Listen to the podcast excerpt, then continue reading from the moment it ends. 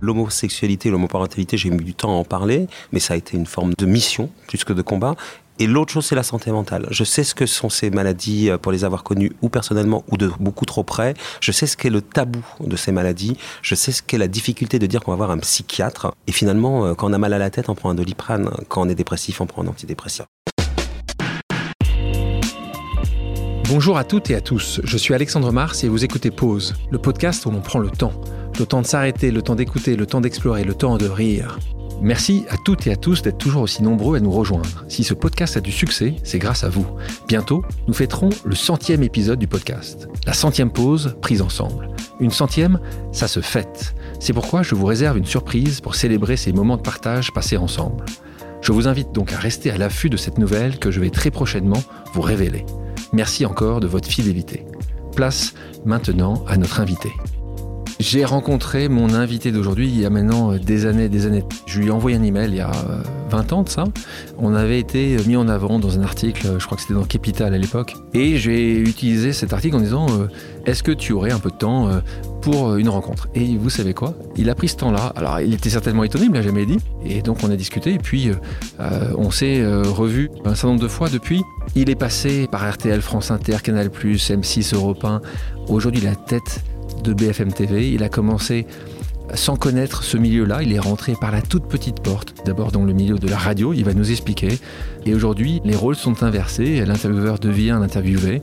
Et le temps d'une pause, c'est au présentateur vedette, devenu patron de presse, de se confier à nous en nous emmenant dans les coulisses de son parcours, en évoquant ses failles et en nous expliquant ses combats. Bonjour Marc-Olivier Folgiel. Bonjour Alexandre. Je dis Marc-Olivier, c'est vrai que moi je te dis Marco. Euh, qui te appelle encore Marc-Olivier? Euh, ma mère, euh, Maman. qui déteste qu'on m'appelle Marco, c'est raté puisqu'on m'appelle que comme ça. Et en fait, dans... c'est assez marrant, mais depuis que je suis devenu patron, euh, ça crée une distance, hein, le fait d'être patron. Donc on, te rappelle Marc-Olivier. ouais, et, on a plus de mal à me donner un diminutif. Hein. et donc le, le, le, le, fait d'être patron, ça, ça crée une distance involontaire parce que moi, au contraire, tout mon boulot dans, ma, dans mon quotidien, c'est de créer une proximité avec les gens. C'est ce qui me permet, je crois, de, en tout cas de donner le meilleur de moi-même, c'est d'être nourri par la relation humaine avec les gens. Et donc j'essaye au contraire de mettre beaucoup de proximité et, beaucoup de liens. Donc on est passé de Marco Marc Olivier. Tu penses qu'on va bientôt t'appeler Monsieur Fogiel, président Fogiel En tout cas, plein de jeunes journalistes m'appellent Monsieur. Et là, ça ah, rejoint le truc d'avant. Là, franchement, moi, je, là, si j'avais un doute, en tout cas, maintenant j'ai une certitude. là, c'est un petit message pour, pour, tous les journalistes qui travaillent dans les rédactions arrêtez d'appeler monsieur, sinon quand même, soyez sympa avec votre, votre patron. Avant qu'on revienne raconter ton histoire, quelque chose qui m'a étonné ces dernières années, c'est que tu étais très discret sur ta vie personnelle, tu es engagé, on en reparlera. Aujourd'hui, tu partages plus, tu partages des photos, ta vie de couple, tes enfants. C'est réfléchi. en fait, euh, quand j'instagramme une photo euh, personnelle, c'est, j'ai l'impression de ne pas être dans la sphère privée. Euh, j'essaye d'être, de véhiculer un message en fait. Et donc aujourd'hui, c'est vrai que par rapport à avant où j'ai eu beaucoup de mal à parler de ma sexualité, de mon homosexualité, aujourd'hui, je parle beaucoup de mon, homo, mon homoparentalité parce que je pense que je suis un grand privilégié, qu'aujourd'hui j'ai euh, une chance absolue d'avoir fondé une famille. C'était pas du tout ce que j'imaginais pouvoir faire quand j'étais euh, adolescent ou même jeune adulte. Et je pense qu'aujourd'hui, euh, cette chance qui est la mienne, elle doit, je dois la mettre au service de quelque chose et je dois pouvoir faire avancer des mentalités. Et donc, en Instagrammant le quotidien banal d'une famille homosexuelle avec des enfants équilibrés et qui aiment leurs parents et qui le disent, je pense que ça fait avancer les choses de montrer une forme de banalité, d'amour à travers les réseaux sociaux s'il y a une chose importante aujourd'hui dans ma vie, j'ai 53 ballets, j'ai fait pas mal de choses euh, dans ma vie professionnelle. S'il devait rester une seule chose de, ce que j'ai fait, c'est euh, mon combat euh, pour la banalisation de ces familles. À quel moment tu l'as pris ce combat? À quel moment tu as fait ce coming out? Déjà avec la famille, à quel moment tu l'as fait? Alors avec la famille, euh, en fait, pendant très longtemps, mon homosexualité, euh, moi j'ai jamais caché ma, ma, vie. Je me suis, en fait, je suis Mais tombé. À 15 ans, 16 ans, tu veux dire? Alors, En fait, je suis tombé amoureux très, très tôt de mon camarade d'école. Donc euh, j'étais en couple très tôt. Je suis resté 19 ans en couple avec mon premier amoureux et on s'est connus quand j'avais 15 ans. et je l'ai jamais caché. J'ai, on dormait l'un chez l'autre. On, est, on s'est installé très vite ensemble. Mais il y avait une forme de côté un peu tacite où mes parents le voyaient bien, mais c'était pas dit. Ah c'était l'espèce de meilleur copain qui, et puis voilà. Puis bon, petit à petit, les choses, il y avait plus de doute quand on a pris notre premier appartement et qu'il y avait qu'une chambre et qu'un seul lit. Mes ça parents venaient chez moi. autant, autant de temps que ça? Tu penses que c'était une époque? Tu penses qu'aujourd'hui Aujourd'hui, je le ferais différemment en tout cas. Mais à l'époque, c'était euh, dans une forme de non-dit. Mais j'avais pas de problème avec le fait de le vivre, plus avec un problème de le dire. Dire. Et puis, euh, dans l'univers de la télé, c'est quand même un univers euh, très privilégié, euh, donc euh, c'était encore moins une difficulté. Euh, mais à l'antenne, je voulais pas l'imposer à mes parents en fait. Je le laissais dire quand on me posait des, mais je le disais, je, je ne l'affichais pas en fait. Je voulais pas imposer ça à mes parents. Et donc comment ça s'est imposé à moi? Comment j'ai fait mon coming out médiatique, Médiatique, j'allais ouais. dire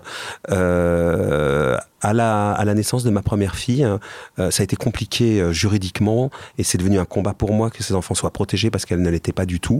Et à ce moment-là, j'ai pensé qu'il était de ma responsabilité de, de le porter sur la place publique. Donc là, c'est assez tard. Alors que ça m'avait été volé puisque je me suis retrouvé à la une de Voici euh, à la naissance de ma fille On et que là, 2011. c'est, on est en 2011 et que là, c'était extrêmement problématique et ça aurait même pu être un sujet très compliqué à gérer. Alors, on, on va parler de ces sujets parce qu'on va parler de GPA euh, également. Euh, donc, tu es marié avec euh, François Rollins, qui est photographe. Mhm. Vous avez eu donc deux enfants Mhm. ensemble. Vous êtes mariés maintenant depuis euh, 2013. Depuis que c'est autorisé, en fait. Depuis que c'est autorisé, c'est ça. Voilà, depuis que c'est autorisé, puisque c'était le mariage de couple pour les couples de même sexe, c'est 2013, et on s'est marié en décembre 2013, et Bertrand Delanoë, qui nous a mariés, a dit Vous vous souviendrez que vous êtes euh, Ouais. les mariés de la première année. C'est quand même assez incroyable parce qu'aujourd'hui, tout ça me paraît, enfin, tout ça me paraît, mais paraîtra à toute la majorité des gens qui nous écoutent, assez dingue de se dire que il y a dix ans de ça, c'était impossible.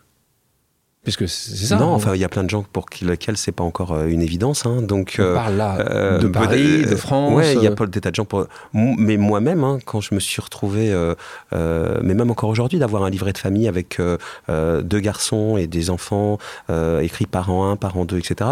je trouve que c'est une grande chance que nous donne la République et je trouve pas ça entre guillemets d'une évidence absolue. Je pense que les choses, enfin voilà, les, les choses ont avancé très rap- en- finalement très rapidement, mais il y a encore pour des tas de gens le fait c'est pas normal et c'est en ça que je pense que euh, porter la parole et expliquer en quoi euh, notre quotidien est finalement assez banal, ça permet de faire avancer les, mentalités. Ce que j'essaye de dire, c'est que je comprends très bien que pour des tas de gens, euh, finalement, la société ayant avancé si vite et ayant donné finalement autant de droits, les gens ne pas, pas avancé aussi vite et se posent des questions. Je ne prends pas tous ces gens-là pour des réacs. Tu parles d'homoparentalité, on parle de la GPA. Tu as eu deux enfants, 2011-2013. Tu peux expliquer aux gens qui nous écoutent ce qu'est aujourd'hui la GPA Tu l'as fait aux États-Unis? C'est quasiment possible que là-bas maintenant aujourd'hui. Ça, c'est important. C'est quoi aujourd'hui? Pour toi, tu te dis, il faudrait que ça puisse être possible dans tous les pays où Non, je crois pas. tu penses Euh, parce que c'est une histoire de mentalité, que c'est des gens, c'est des profils très précis de femmes là-bas qui euh, Qui euh, portent. euh, qui portent. Et, Donc tu et peux voilà. justement expliquer aujourd'hui euh, c'est assez simple. Euh, la GPA, donc, euh, c'est un, une procréation médicalement, assistée euh, qui permet à des couples, pas qu'homosexuels d'ailleurs, puisque la majorité des enfants nés de GPA sont euh, sont, sont conçus dans le cadre de couples hétérosexuels, mais pour lesquels euh, non- généralement la femme ne peut pas porter son enfant. Donc, euh, c'est, c'est, c'est la, GPA, c'est la gestation pour autrui, et donc c'est une femme avec un profil très particulier. C'est pas donné à tout le monde dans, dans des choses très encadrées qui euh, porte l'enfant euh, d'un autre. Alors ensuite, euh, dans les couples hété- hé- hétérosexuels, bien souvent c'est avec les ovules euh, de la femme qui peut pas porter. Euh, dans un couple homosexuel, y a par définition, il y a, pas d'o- d'o- d'ovules dans un couple homosexuel homme, et donc il y a une deuxième femme. C'est pas celle qui porte qui porte l'enfant. Euh, elle- L'enfant n'est pas conçu l'embryon avec ses ovules, mais il y a une deuxième femme. Euh, c'est très important euh, euh, dans la démarche éthique. Il y a une autre femme qui elle donne ses ovules, qui permettent donc de concevoir un embryon, et c'est cet embryon qui est porté par cette deuxième femme. L'une et l'autre ont des profils très différents et très complémentaires. Toi, aujourd'hui, tu disais qu'aujourd'hui, il y avait des pays européens, ils sont en train de se fermer sur ces sujets. Tu dis que maintenant, il y a quasiment plus qu'aux États-Unis que c'est en faisable. gros, euh, il y a encore des pays où la GPA est autorisée pour leur pour leurs propres ressortissants. Euh, mais jusqu'à présent. Il y avait un certain nombre de pays où euh, on, la GPA était permise pour des, pour, des, pour des étrangers et à chaque fois avec des critères précis. Par exemple, en Ukraine, c'était possible, mais que pour les couples hétérosexuels. Par exemple, pas pour les couples homosexuels. En Inde, euh, c'était possible aussi que pour les couples hétérosexuels et pas homosexuels. En gros, tous ces pays se ferment les uns derrière les autres et les seuls pays où la GPA est autorisée pour les étrangers, pas pour leurs propres sortissants, c'est en gros les États-Unis et le Canada. Et quand tu écris ce, livre, tu écris un, livre, tu parles justement de, ce sujet-là en 2018, Qu'est-ce qu'elle a ma famille? Euh, Tu te retrouves avec euh, un, monde en face de toi qui est très très clivé là-dessus, qui est totalement aujourd'hui. Donc, euh, tu te retrouves vraiment avec du 50-50, des gens qui comprennent parfaitement ce que tu vis, et puis l'autre qui est totalement contre en disant mais c'est inacceptable. Comment tu, comment tu expliques que ce soit si clivant encore aujourd'hui? Par mes connaissances de la réalité des parcours, en fait, quand on explique les parcours, qu'on, euh, les gens comprennent beaucoup mieux. Mais moi-même, avant d'avoir euh, en clair, euh, quand j'ai voulu être papa, moi au départ je voulais adopter un enfant. Mais en fait la réalité c'est que ce n'est pas possible pour des couples homosexuels d'adopter leurs enfants. Ce n'est pas possible. C'est possible théoriquement en France depuis 2013, depuis la loi pour le mariage pour tous, mais il y a très très peu d'enfants adoptables pour un couple homosexuel. enfin, adoptables tout court. Pourquoi quand tu as fait ce travail-là, euh, adoptable tout court, tu as raison. Et, pour adoptable pour un couple homosexuel, euh, il n'y a pas de discrimination a priori, mais vous avez bien vu dans l'actualité, il y a des tas d'endroits où en fait on vous explique que c'est pas possible dans la réalité. il y a, Donc il y a la théorie, la pratique. Tu dis que la théorie, c'est jolie, mais la pratique, c'est impossible. Sauf qu'en France, c'est théoriquement possible. Dans, dans la plupart des pays au monde, c'est impossible simplement. C'est même pas que ça soit euh, le loto de, de, sexus, c'est pas possible. On ne vous et jamais, on, jamais. Jusqu'à il y a encore pas si longtemps, il y avait des pays où c'était possible pour des pères célibataires, mhm. euh, mais même aujourd'hui, pour les pères célibataires, ce n'est plus possible dans ces pays-là euh, parce qu'il y a une suspicion d'homosexualité derrière. donc, en gros, j'ai refermé la porte de, de, de, de l'adoption alors que c'était la première voie euh, qu'il me pensait être la plus, euh, la plus logique pour moi, parce que c'était juste pas possible. Et en France, à ce moment-là, ce n'était pas possible, puisque ce n'est devenu possible qu'en 2013, mais je suis devenu papa avant, euh, donc ce n'était pas possible. Et donc, on m'a parlé de, de, de la GPA. Moi, finalement, c'est pour répondre à ta question, j'étais comme tous ces gens, en fait, qui euh, avaient des réserves pour moi, ça me paraissait inconcevable qu'une femme qui accouche d'un enfant puisse, euh, euh, en le monnayant, euh, le remettre à quelqu'un. Pour moi, j'avais tous les clichés, mais assez logiques, parce qu'on est dans cette éducation judéo-chrétienne.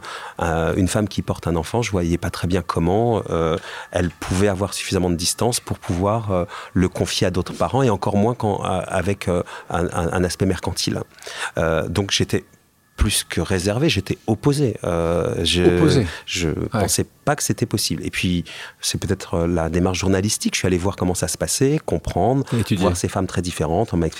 Et, et en fait, euh, c'est pas que c'est possible, c'est des magnifiques histoires, en fait, dans la vérité. Vous continuez à voir la maman Bien sûr qui n'est pas la maman, qui est donc celle qui a porté. Non, mais il n'y a aucun, aucun, aucun, problème. La porteuse. Aucun problème. Euh, là-bas, d'ailleurs, quand on leur dit que le nom français, c'est, elles, ne voient pas en quoi elles sont mères. Euh, mais, mais, mais, mais il n'y a, aucun problème. De, euh, mais oui, bien sûr, on continue à la voir. Ah, comment tu l'appelles là par son prénom, Michel. D'accord. Et, quand et celle qui a et on continue à voir évidemment aussi celle qui a donné ses ovocytes, qui s'appelle Jane.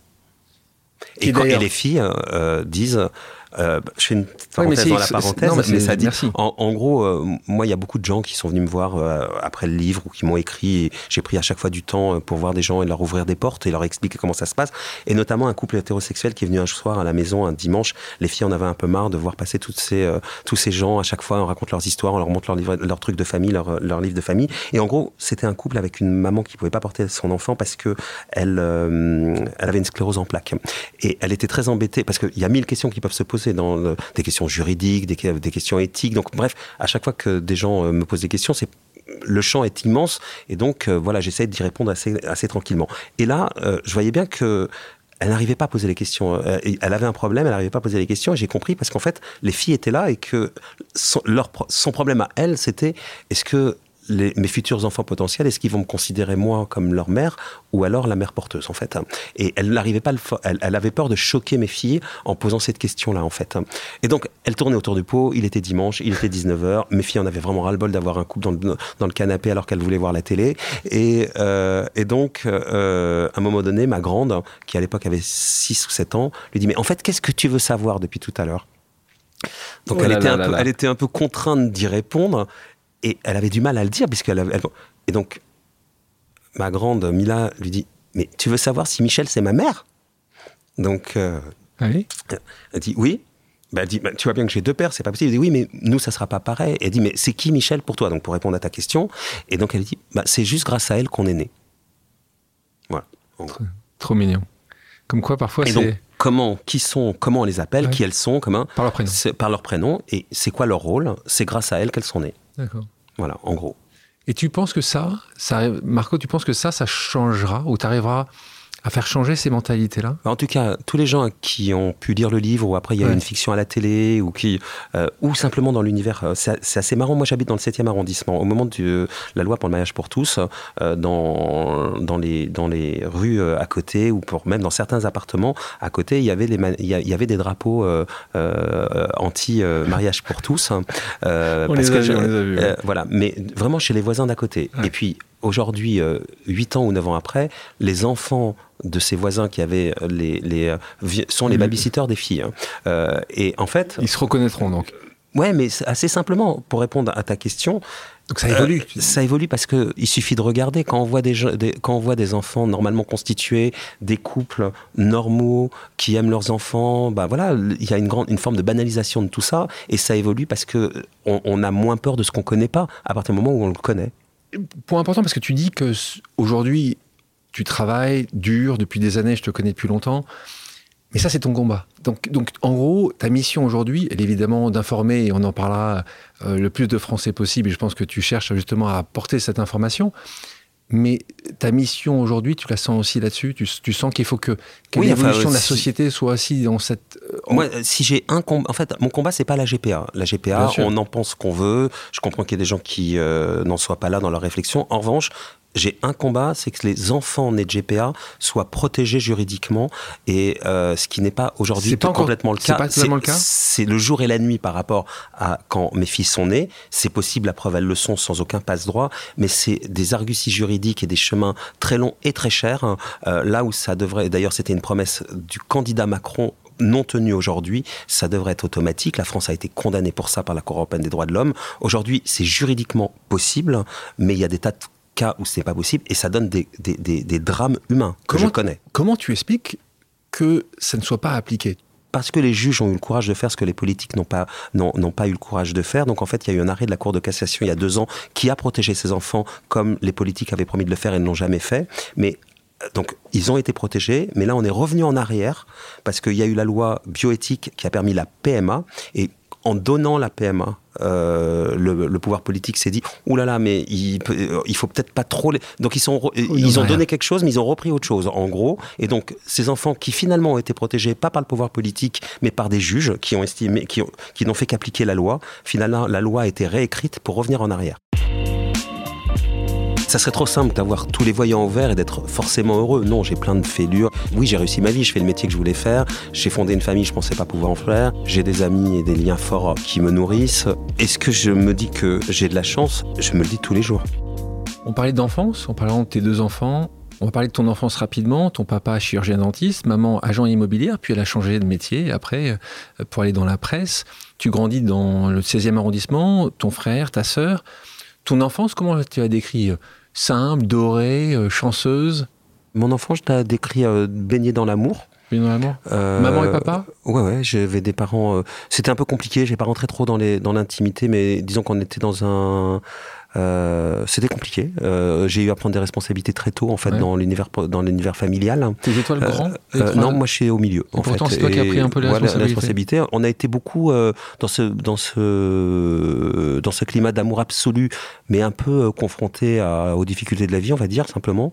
Et, et donc très vite à, à devoir prendre des responsabilités et, plutôt que et de être devenu trop tôt adulte, Trop voilà, adulte. En, en gros. Et en fait, avec une sorte de décalage entre là où on vivait, dans le 8e arrondissement, mais dans un appartement qu'on disait à loyer bloqué de 1948. Donc en fait, il y avait une forme de décalage. On n'était évidemment pas pauvres. Enfin, je dis ça par rapport, euh, Oui, il n'y aurait aucune, aucune difficulté à l'être, mais euh, parce qu'on était dans un bel arrondissement de Paris, mais pas avec les moyens de cet arrondissement de Paris. Donc il y avait une forme de décalage. On était les pauvres de l'immeuble en gros, et, et- et on avait tous les apparats un peu euh, Tu sais, bourgeois, alors qu'on l'était pas du tout. T'es toujours le pauvre de quelqu'un. Hein Mais là, nous, on était plutôt dans, dans, un truc un peu compliqué à gérer, un peu bordélique, avec voilà, un peu chaotique plus que bordélique, mais avec tous les apparences en fait de la de, du confort bourgeois, sauf que ça, ça l'était pas du tout. Et, et donc c'était vraiment, les apparences, mais mais quand tu creusais, t'avais pas derrière. Non, mais on n'était pas malheureux pour autant. Mais c'était pas voilà, c'était pas du tout. Quand on dit et encore une fois, j'ai pas de problème avec ça, au contraire. Mais voilà, on était on était dans les beaux arrondissements de Paris. J'étais dans un beau lycée parisien qui est le lycée Janson de Sailly, euh, etc. Mais mais en vrai, la réalité, c'était pas, pas la réalité. Mon père était chirurgien dentiste, donc un métier confortable, mais qui pouvait pas exercer euh, tout le temps en fait pour des tas de raisons. Donc en fait, notre réalité, elle était plus sur le fil. C'est ce que, je ne savais pas. Voilà. Donc, il y a des éléments qui, ne sont pas, n'étaient pas. Et c'était super, mais c'était une enfance pas du tout malheureuse. C'était une enfance super, mais compliquée. Compliquée. C'est un sujet intéressant parce que d'un côté, c'est figure que tu as eu certainement ces jeunesses-là mhm. d'être adulte plutôt que ce que tu aurais dû, qui a certainement été façonner qui tu es aujourd'hui. Enfin, moi, je, je vois au quotidien. Très clairement. et c'est étonnant parce qu'on parlait de tes, enfants. Euh, en fait, on essaye justement que nos enfants n'aient pas de fêlure. Je pense que tes enfants, avec François, vous êtes, vous essayez de faire que tout soit parfait, que qu'elles tombent pas, bah, de faire attention. En fait, c'est, enfin, toi et moi, c'est parce qu'on est tombé, parce qu'on a eu euh, des soucis, parce qu'on a des cicatrices. C'est étonnant, tu trouves pas que d'un côté, on a envie que nos enfants n'aient ne, souffrent pas. et d'un côté, c'est parce qu'elles vont souffrir. Qu'elles vont être peut-être plus fortes. exactement. Euh, ouais, et vient se doubler à ça, parce que c'est euh, quelque chose auquel je réfléchis beaucoup doubler d'une autre chose, c'est que on essaye donc de les protéger de nos fêlures et de nos névroses d'une certaine manière pour essayer qu'elles en aient le moins possible. Et en fait, moi dans mon couple, euh, ma fille, moi j'ai deux enfants, je vois même pas la différence, mais il y en a qu'une qui est ma fille génétique, qui est la grande, et la deuxième qui a aucune. Enfin, pour moi, mais c'est pas ma fille génétique, c'est la fille génétique de François. Euh, et en fait, ça m'interroge beaucoup. Euh, moi, mes névroses et mes difficultés et mes flips, je les ai transmis à ma fille génétique et pas à la deuxième. Et j'essaie de protéger les deux de ça. Ça, c'est intéressant. Et, et, euh, et en fait. T'as le voir aussi, aussi jeune que ça, t'arrives à le voir? Ah ouais, bah, elles, Ont, enfin, elles, elles ont 11 et 9 ans. elles sont jeunes. Ah oui, mais il y a des choses très ancrées quand même. Euh, et non, non, je vois bien ce que bah, j'ai. Même à des névroses, tu vois. Ah ouais, et même, même un truc, euh, je vais vous raconter, je vais te raconter une anecdote qui a rien à voir avec une névrose, mais qui est un truc qui, qui est de l'ordre de ce que tu transmets malgré toi. Euh, moi, il se trouve, moi j'ai été élevé dans une famille juive, euh, je suis pas du tout, moi je vais travailler à Kippour par exemple, enfin voilà, je me sens appartenir à, à je, me sens issu de ça, mais je vais jamais dans une synagogue, mais même plus que ça, je vais plus dans les églises que dans les synagogues. En revanche, mes frères et sœurs, eux, sont, sont, sont très pratiquants, enfin pratiquants.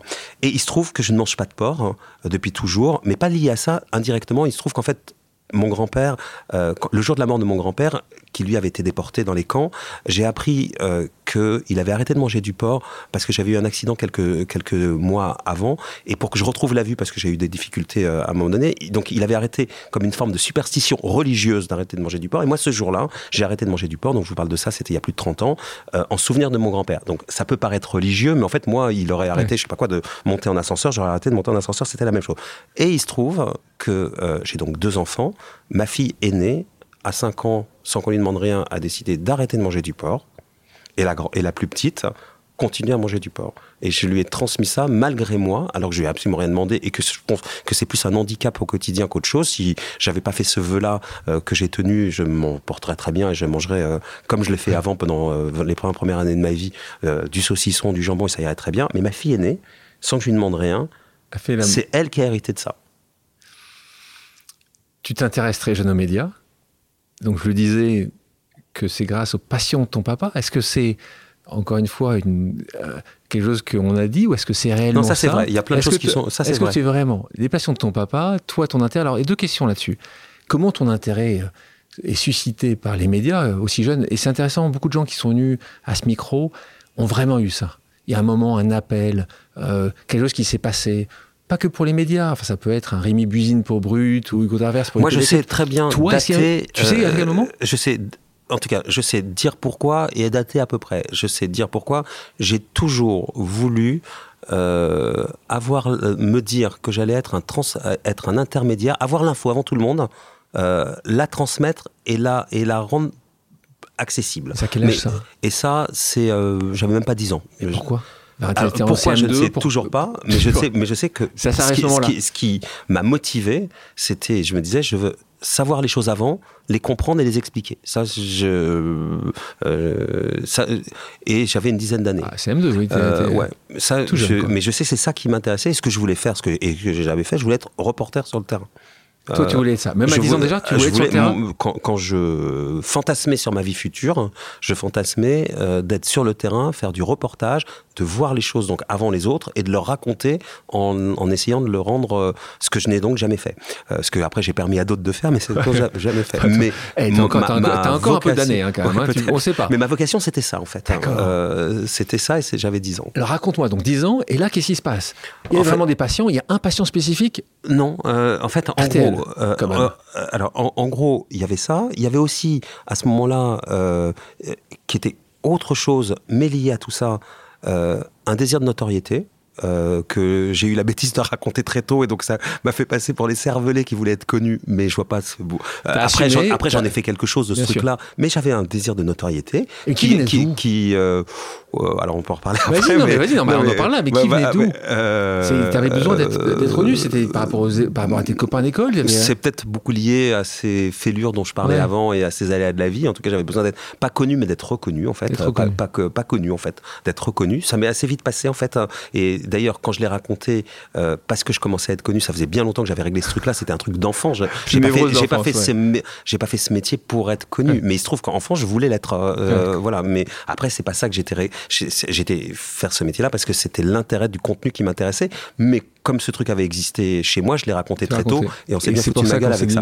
Euh, mais ce qui est pas grave. Euh, et, en, et, et, en, et en fait, et à ce moment-là, le troisième truc, une passion absolue pour la radio. Euh, mon compagnon de quotidien, j'avais pas beaucoup de copains. J'avais un meilleur copain, Sébastien, et j'avais mon poste de radio que j'écoutais tout le temps, que j'amenais à l'école. Euh, c'est pour ça que pas plus de copains. Euh, c'est que les... bah, je sais pas si, je sais pas le, je sais pas l'œuf la poule, mais en tout cas j'avais mon meilleur pote. Mon meilleur pote, c'était c'était mon transistor.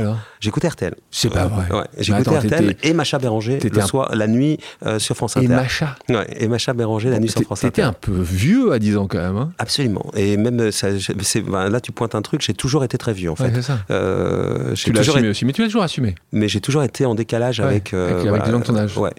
Et euh, peut-être moins maintenant d'ailleurs. Maintenant, je suis plus jeune que les gens de mon âge dans ma tête. Et en revanche, j'ai longtemps été. la bascule s'est fait à 50 ans en fait. Mais j'ai toujours été très vieux en fait et très chiant au quotidien, dans, pas très fun en fait. Hein. Euh, c'est marrant donc, que tu dis ça. C'est marrant que tu dis mais ça. Mais c'est vrai. Je, ouais, je le sais bien. Hein. je me suis mis en couple très tôt. Enfin voilà. T'as pas fait. T'es pas allé faire Burning Man tous les ans. Alors que j'aurais dû, je pense. Ça m'aurait évité la crise de la quarantaine en revanche. Tu l'as eu celle-là? Celle-là, celle-là, j'ai bien eu celle-là. Euh, ouais, celle-là, bah, C'était juste avant ton mariage, en fait. Il euh, y a eu un entre, il y a, il y a eu un entre deux. Ah, il y a entre deux. Attends, on est qu'entre nous. Tu, donc, tu peux tout me dire. Mais donc, pour répondre à ta question, donc euh, en gros, après, je peux en parler. Ouais. J'ai pas, moi, j'ai pas tellement de tabou en fait. Oui, je vois ça. Euh, je peux parler assez facilement des choses parce que je suis. Tout ça a toujours été comme ça? Tu penses que là, tu peux, tu peux te J'ai toujours encore. pu le faire dans, un, dans une sphère euh, euh, intime. Privé, bien euh, et, et, non, je dis une, une, grosse connerie en fait. Non, j'ai parce que pendant longtemps dans mon couple, je ne l'exprime pas. En fait, l'analyse et les 18 ans d'analyse m'ont libéré de ça en fait. Hein. et c'est l'analyse qui m'a permis de. 18 de ans. Bah, ça s'est fait progressivement, c'est pas à la fin des 18 ans, mais c'est les 18 ans d'analyse qui ont fait que j'ai pu euh, exprimer les choses correctement, en tout cas pour moi. Donc, merci Et donc, de les exprimer. Pour, euh, pour te répondre, euh, j'avais donc cette envie d'être reporter. J'adorais la radio et un peu ce désir de notoriété, pas un peu, et ce désir de notoriété. Et il se trouve que mon père soignait des journalistes d'RTL. Euh, et, et, donc, euh, j'allais les voir et je leur ai demandé si je pouvais aller les voir à RTL. Et c'est comme ça que, les, contre l'avis de mon père, qui. Ah oui. C'est marrant, euh, les hasards de calendrier. En fait, il y avait. Euh, donc, je vous parle de ça, j'avais 13 ans, c'était pile il y a 40 ans.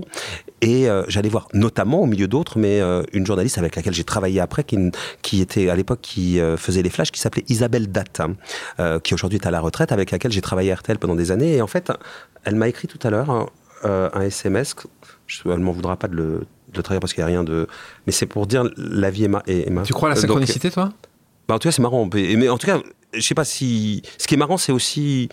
C'est cohérent avec moi. Vas-y, dis-nous. Donc aujourd'hui, 10h43. Hello Marco, j'espère que tu vas bien ainsi que ta jolie famille. J'espère que nous pourrons déjeuner ensemble au mois de novembre. À toi de trouver la date, tu es plus occupé que moi. Ce SMS pour te demander un service. Ma petite fille, je dis pas son nom, pas un, qui vient d'entrer en seconde, doit faire un stage euh, du 13 au 17 février euh, en entreprise et rêve de le faire à la rédaction de BFM. Est-ce possible? Évidemment, ça le sera. Et je trouve ça génial. C'est Isabelle, il y a 40 ans, j'allais la voir faire les flashs à RTL. Hein. J'ai travaillé après avec elle et 40 ans après, elle me demande aujourd'hui que sa petite fille hein, vienne en stage à BFM, ce qu'elle fera évidemment. Et je trouve ça super. Tu penses, tu penses que ça, c'est un. Est-ce que tu penses que tu as un peu réussi quand tu vois ça? Quand tu as ça qui t'arrive, quand tu dis, moi, il y a 40 ans, c'était moi qui étais en singère de, de supplier, hum. aujourd'hui, elle te supplie pas, c'est une amie. Mais tu dis, la boucle est bouclée, tu as. Ah, bien sûr, j'ai l'impression que... pas enfin, moi, quand je regarde ma vie aujourd'hui, j'ai plein de raisons aussi d'être. Euh, enfin, ça serait trop simple d'avoir tous les tous les voyants au vert et d'être forcément heureux. Non, j'ai plein de fêlures et je, oui, je me considère comme quelqu'un d'heureux, mais oui, j'ai réussi ma vie. Je fais le métier que je voulais faire. J'ai fondé une famille, je pensais pas pouvoir en faire. Euh, j'ai euh, j'ai des amis et des liens forts euh, qui me qui me nourrissent. Euh, j'ai la chance d'avoir très bien gagné ma vie, qui fait que je vis dans un confort euh, que je pouvais même pas soupçonner et dans lequel j'ai pas été élevé. Enfin, tout ça ne te rend pas forcément heureux. et tu rajeunis. non, ça je crois pas. Mais si, parce que t'es plus. ah, dans la tête, oui. Exactement. Ah non, je, oui, dans la tête. Ah oui, oui, dans la tête, oui, ça, absolument. Euh, mais ça, c'est aussi le fait d'avoir des enfants. Ouais, ça, ça te garde jeune. Et donc oui, donc je, je est-ce que j'ai, est-ce que je me dis que euh, j'ai de la chance? C'est pas, c'est pas une, euh, enfin voilà, je me le dis tous les jours. On est dans ces années d'adolescence RTL. Moi, ce qui m'avait amusé aussi à un moment, donc tu premier pas standardiste pour des jeux en direct, c'est ça. Mhm. Hein pigiste à la rédaction de la station, et puis à un moment, tu utilises un pseudonyme. J'ai pas réussi à le retrouver, ce pseudonyme. Il s'appelait. Euh, en fait, j'étais pas le seul à l'avoir. En fait, comme on était dans une forme de zone grise de la légalité, tous les stagiaires. Euh, moins de ans. ouais, et puis euh, tous, les, tous les stagiaires de RTL pendant des années, les, les hommes tous, euh, s'appelaient tous Julien Savy. Le Savy, c'était le bistrot qu'il y avait en face. Hein. Julien, c'était le prénom qui était donné à tout le monde. Donc j'avais le pseudonyme d'antenne, comme tous les stagiaires d'RTL avaient pendant des années. c'était Julien Savy et les filles s'appelaient Juliette quelque chose. T'as ton bac, tu vas à l'université, pourquoi tu fais pas une école de journalisme? Il y a une euh, raison Parce qu'il fallait d'abord faire l'université pour faire une école de journalisme. Il fallait pas, il n'y avait pas d'école directe qui te permettait d'y aller. Euh, le, le, CFJ, le CFJ notamment, euh, il fallait d'abord un cursus universitaire. Bon, ceci étant, tu l'as, tu l'as pas fait après. Bah non, parce qu'en fait, j'ai commencé à bosser la nuit en même temps que la fac hein, et ça a marché pour moi. Et donc, mais, mais après, j'ai, comme tu l'imagines, j'ai vu plein de jeunes gens qui se sont cherchés dans l'univers professionnel et qui sont venus me voir. Je leur ai tous conseillé de faire l'école que j'ai pas faite. Quand même. Mm. Euh, Ce qui était possible il y a 30 ans l'est toujours, mais beaucoup moins la vie a changé, les, les, codes ont changé. Moi, je rentrais à RTL à l'époque en disant euh, salut euh, aux, mecs qui étaient devant. Euh, aujourd'hui, pour entrer dans une entreprise, je vois pour entrer à BFM, si t'es pas sur badgé, sur déclaré, sur machin, et puis t'es pas assuré, tu, restes, pas, tu restes à la porte. Là, je rentrais, j'y allais la, nuit, je disais salut, j'allais voir notamment Isabelle, Dominique, etc. Tout ça, ne serait-ce que ça, ce n'est plus possible. Évolution. 88, tu débutes à la télévision auprès de Patrick Sabatier. Alors, les gens euh, qui nous écoutent pour un certain nombre ne, savent pas qui c'est. C'était une énorme vedette. 20 millions de personnes l'ont regardé. Et une émission culte, avis de recherche, mhm. puis tous à la une.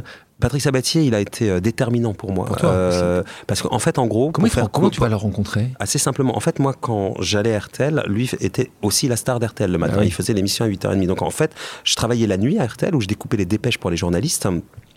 Euh, et quand je partais le matin à la fac, lui, il arrivait euh, euh, à, la radio. Mais c'était une énorme vedette. Et lui avait eu un peu le même parcours. il avait une passion pour la radio. Il allait voir Maurice Favière, un animateur vedette des années d'avant, etc.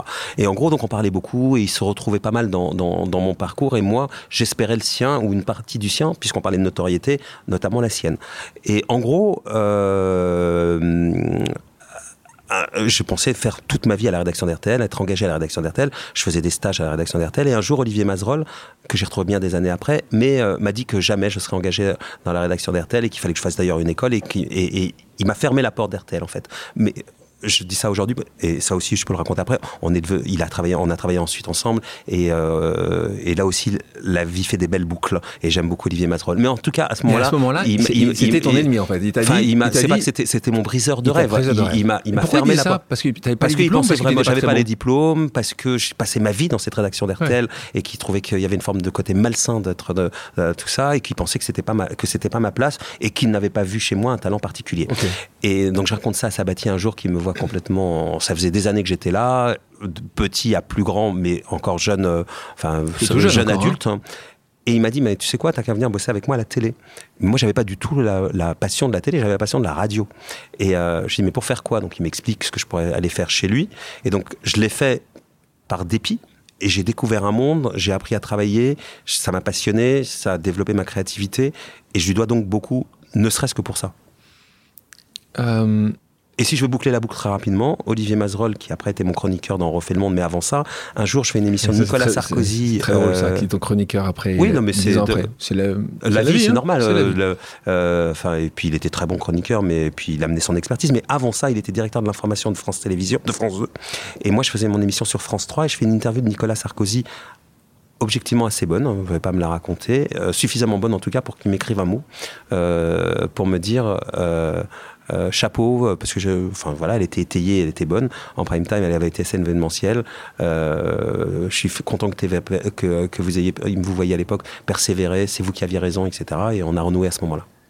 Après TF1, des années, Canal+, Télé Dimanche, TV+, tu montes ta société de production. Il y a une période aussi dans les années 90 où beaucoup de stars de la télévision ont développé leur, leur société de production. Toi, c'était PAF Production avec Nicolas Plisson.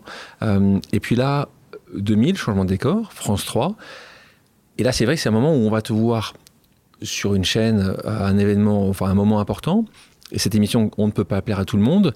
Euh, c'est à ce moment-là aussi où, tu, où, le qualificatif je ne sais pas si ça t'a plu ou pas quand on t'appelait le, pitbull du PAF. En ça ne me dérangeait pas. Mais est-ce que tu, est-ce que tu l'avais fait parfois, tu sais, certains qui mettent une écharpe rouge ou un nœud Est-ce que pour toi c'était, ce sera comme ça que je sortirai euh, pas du, du tout.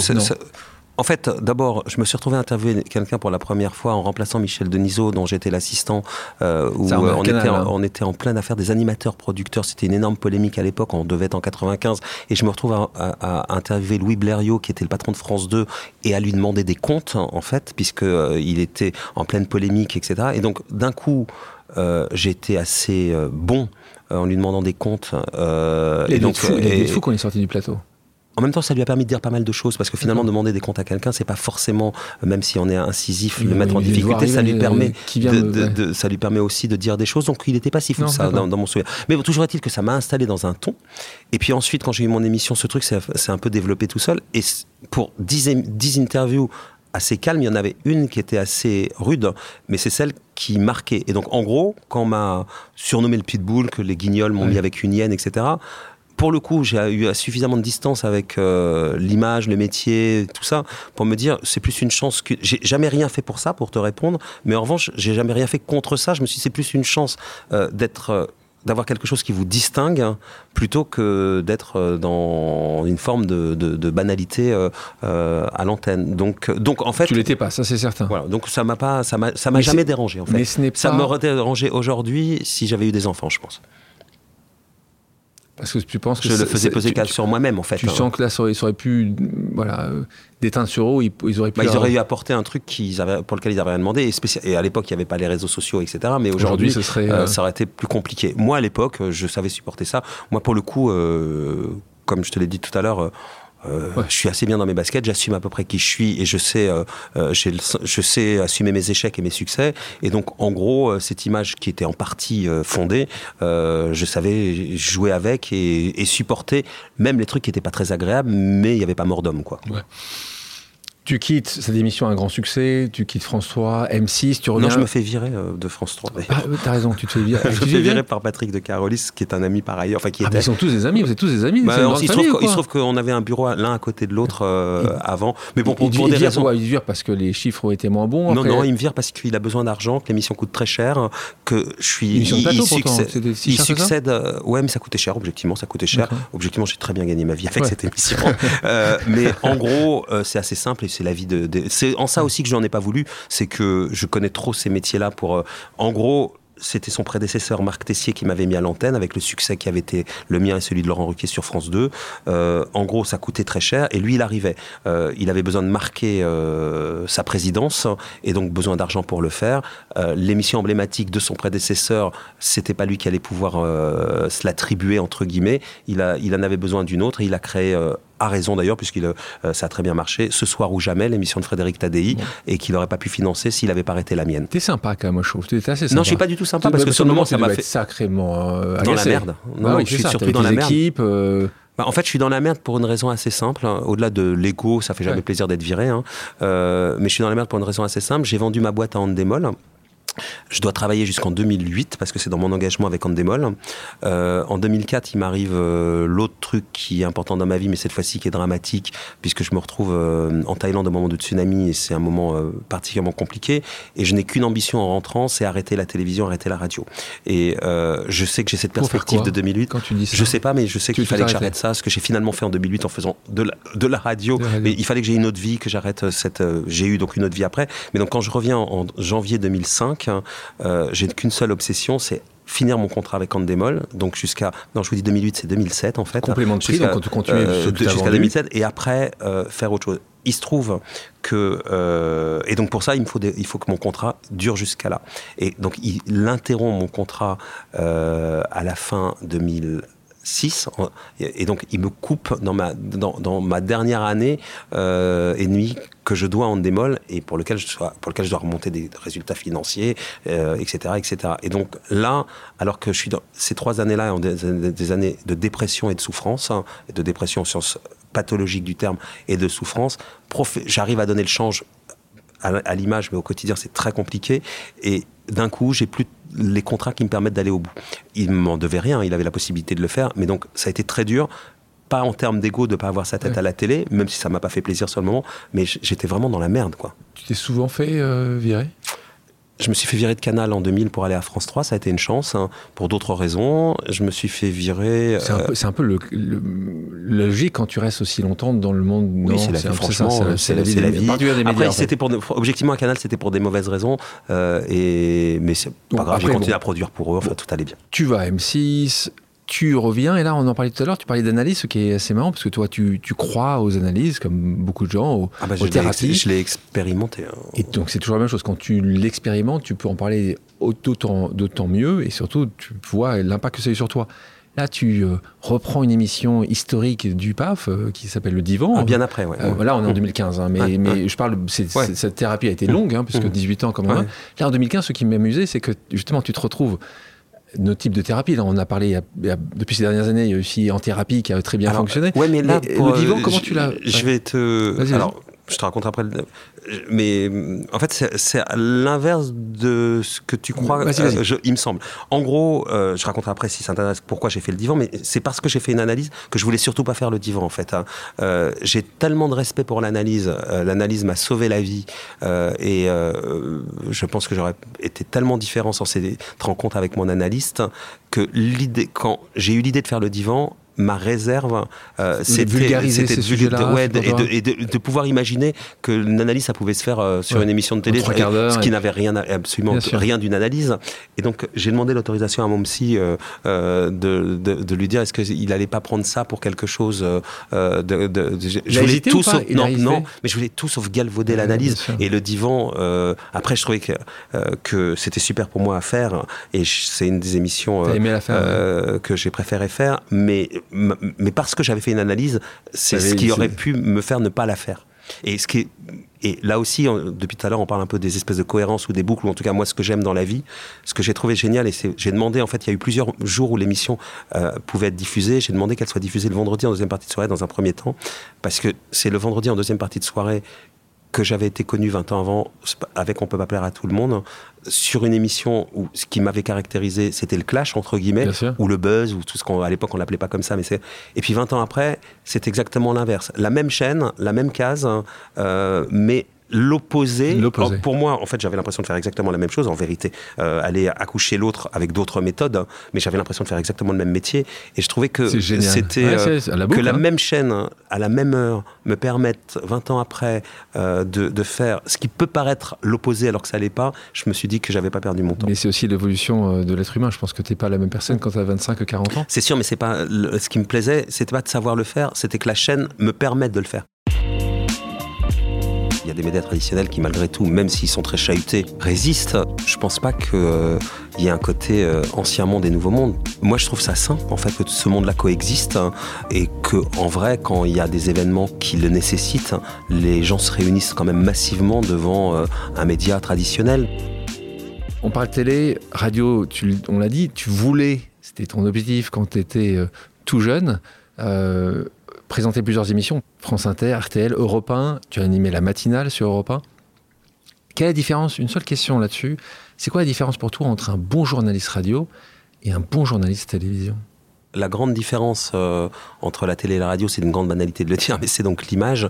Et arriver à véhiculer, à, à, à, faire passer des choses à travers la voix, euh, je pense qu'il faut avoir une richesse. Euh, c'est presque plus facile. Techniquement, c'est plus facile de faire de la télé que de la radio, mais être bon à la radio, c'est plus difficile qu'à la télé. Donc toi, tu trouves bien, en parlant parce que c'est vraiment ça, tu trouves bien aujourd'hui que de plus en plus d'émissions de radio soient filmées Ah non, non, non, ça je trouve toi, tu penses que c'est... Bah, je dis ça, et alors quand on est dans un groupe, le groupe Altis en dirigeant BFM, ou euh, le bimédia et, ça serait aujourd'hui la télé et la radio. Euh, ça, mais, mais, moi, moi, j'ai beaucoup résisté à l'époque où j'ai fait de la radio à mettre des caméras dans les studios. On va faire une pause amicale. Le principe est simple. J'ai demandé à quelqu'un qui te connaît de te poser une question surprise. On l'écoute. Bonjour Marc-Olivier Fogiel, c'est un ami d'Europe 1. J'ai une petite question à, vous poser. À l'époque où vous animiez la matinale d'Europe 1, vous aviez euh, refusé de commencer la prise d'antenne à, 5 heures du matin. Cette décision avait privé euh, la station de la place de numéro 1 en France. Nous étions alors euh, deuxième radio en, en, audience. cette décision n'a jamais été comprise. Est-ce que vous pouvez nous en donner aujourd'hui les raisons, sachant qu'à l'époque, si mes souvenirs sont bons, vous dormiez en moyenne 16 à 18 heures par jour. Néanmoins, je vous embrasse fort et je vous aime. C'était Alexandre Bompard. Alexandre Bompard, qui était ton président euh, à l'époque d'Europe 1, qui est aujourd'hui président du groupe Carrefour, qui a fait beaucoup de choses entre-temps. Euh, alors, explique-nous, il a envie de comprendre. C'est quoi la, Sa question à lui, il sait bien en fait. sa question à lui. À l'inverse, en fait, euh, quand, quand, je travaillais à Europe, on en déconnait, je dormais 3h30 par, eh ben par, nuit et que je, je, je me levais à 1h, 1h45 toutes les nuits et je partais de la rédaction à 21h. Donc j'étais exsangue. Euh, T'arrivais à vivre comme. J'avais pas d'enfant, mon mec était très compréhensif, je réalisais au-delà de la matinale, j'accompagnais Alexandre dans la reconstruction de, d'Europe. Euh, et c'était, enfin, ça a été des années super. Alexandre y serait encore, je crois qu'il y serait encore. Euh, et ça a été une rencontre humaine, puisqu'Alexandre, je ne le connaissais pas avant. Euh, Europe 1 m'avait proposé cette place de matinalier avant qu'il n'arrive, j'avais refusé. Je n'ai accepté que parce qu'il a su me convaincre. Et depuis, c'est devenu un de mes plus proches.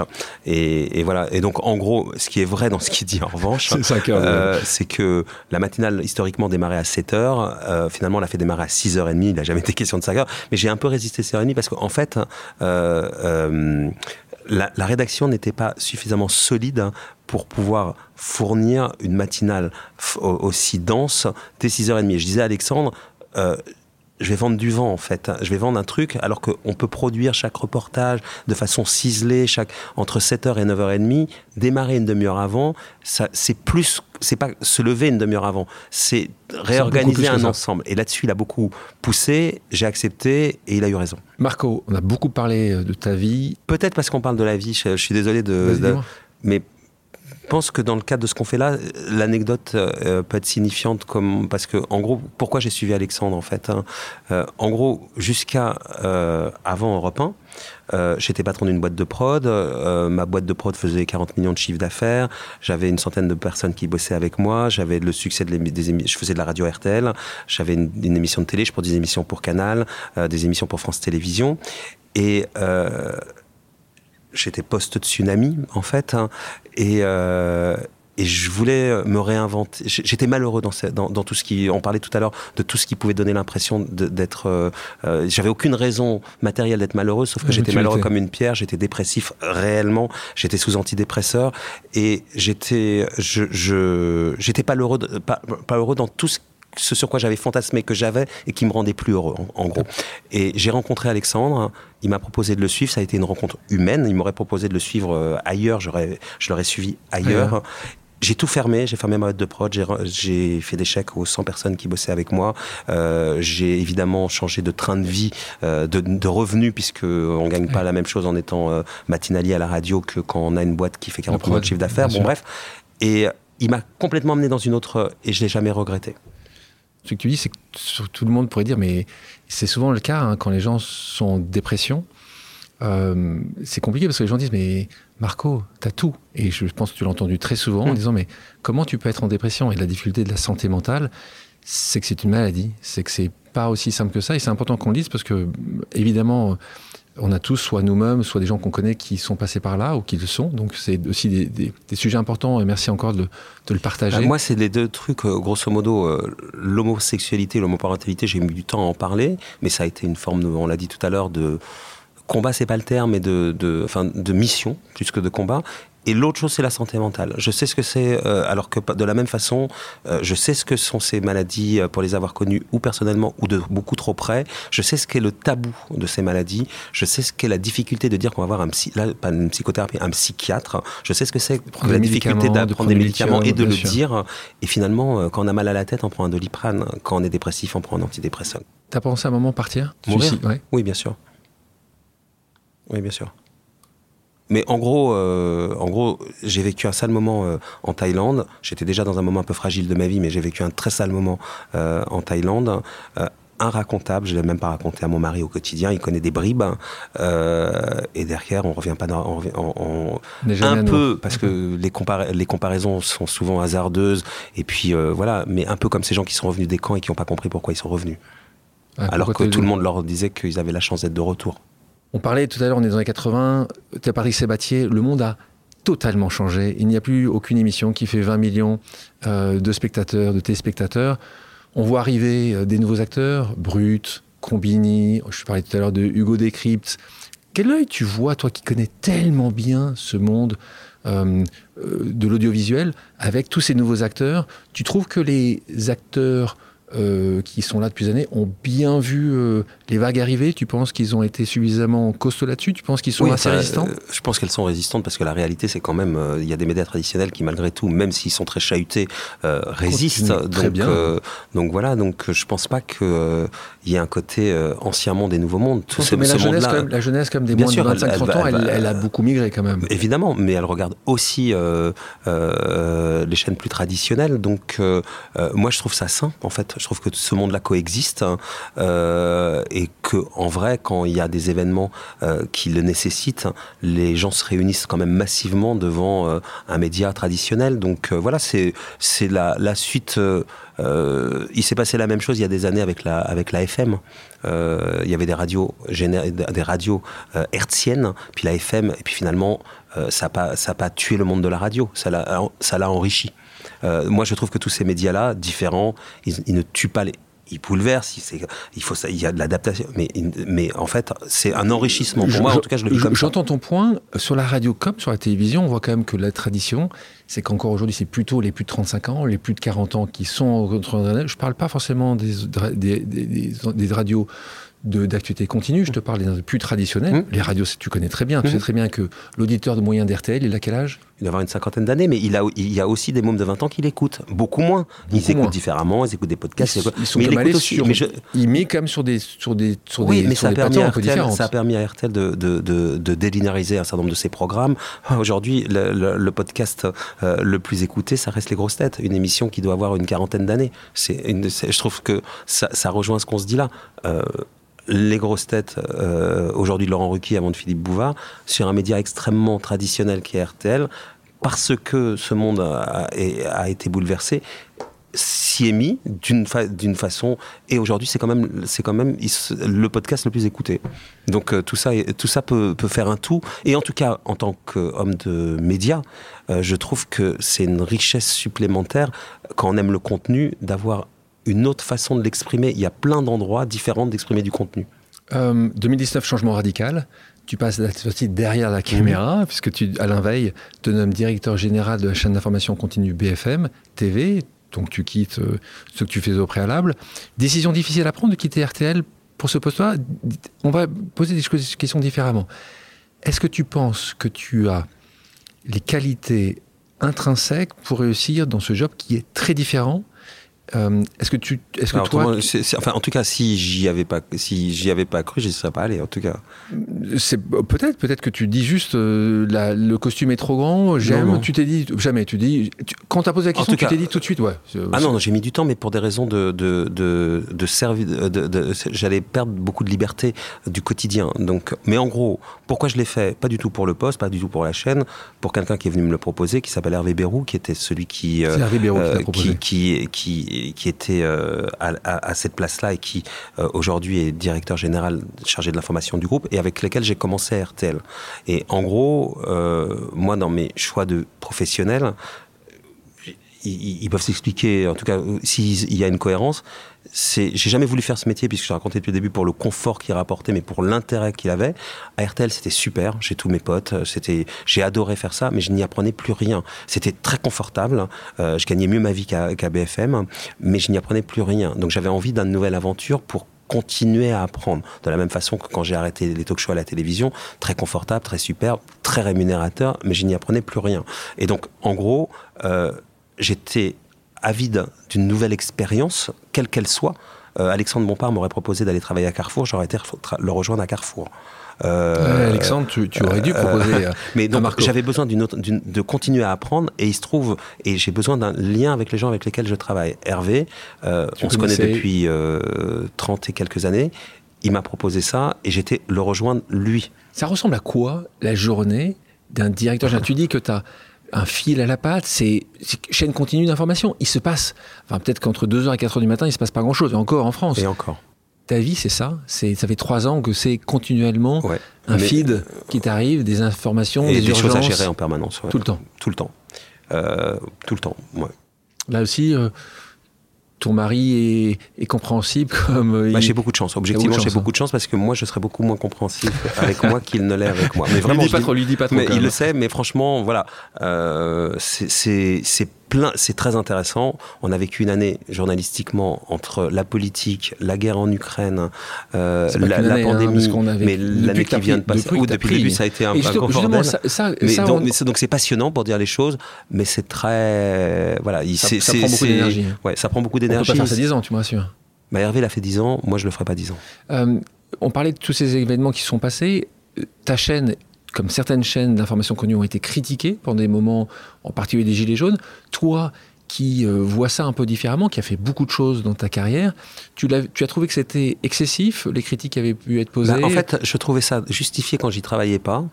Euh, et, et, quand j'ai vu le travail qu'est capable de, délivrer cette rédaction, c'est l'objet de mon travail après, cette rédaction, la qualité journalistique de cette rédaction, l'engagement des gens, j'ai trouvé ça en fait totalement disproportionné, totalement faux quand je m'y suis intéressé vraiment et que j'étais pas dans la caricature du mec qui regardait ça de loin. Et donc tout mon boulot en fait euh, a été de restaurer le lien avec le téléspectateur euh, en, mettant en avant une qualité qui existait, j'ai essayé de renforcer des choses et machin, mais en gros de, de, de, de mettre plus en valeur la réalité euh, la qualité de BFM qui existait avant moi, que j'ai peut-être un peu aidé à développer, mais surtout de restaurer le lien. Euh, quand on parle de, BFM, c'est quoi les chiffres aujourd'hui pour nos auditrices, nos auditeurs En gros, il y a aujourd'hui par jour 12 millions de personnes qui viennent s'informer sur BFM euh, tous les jours.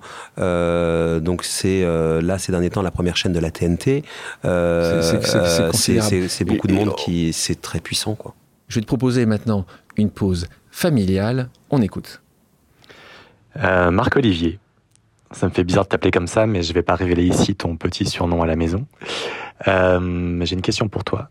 Euh, si tu pouvais remonter le temps de ta vie, qu'aurais-tu fait différemment? Voilà, je t'embrasse. Une pause familiale, puisque c'est ton mari, François, qui te pose cette question-là. Qu'est-ce que tu aurais fait différemment?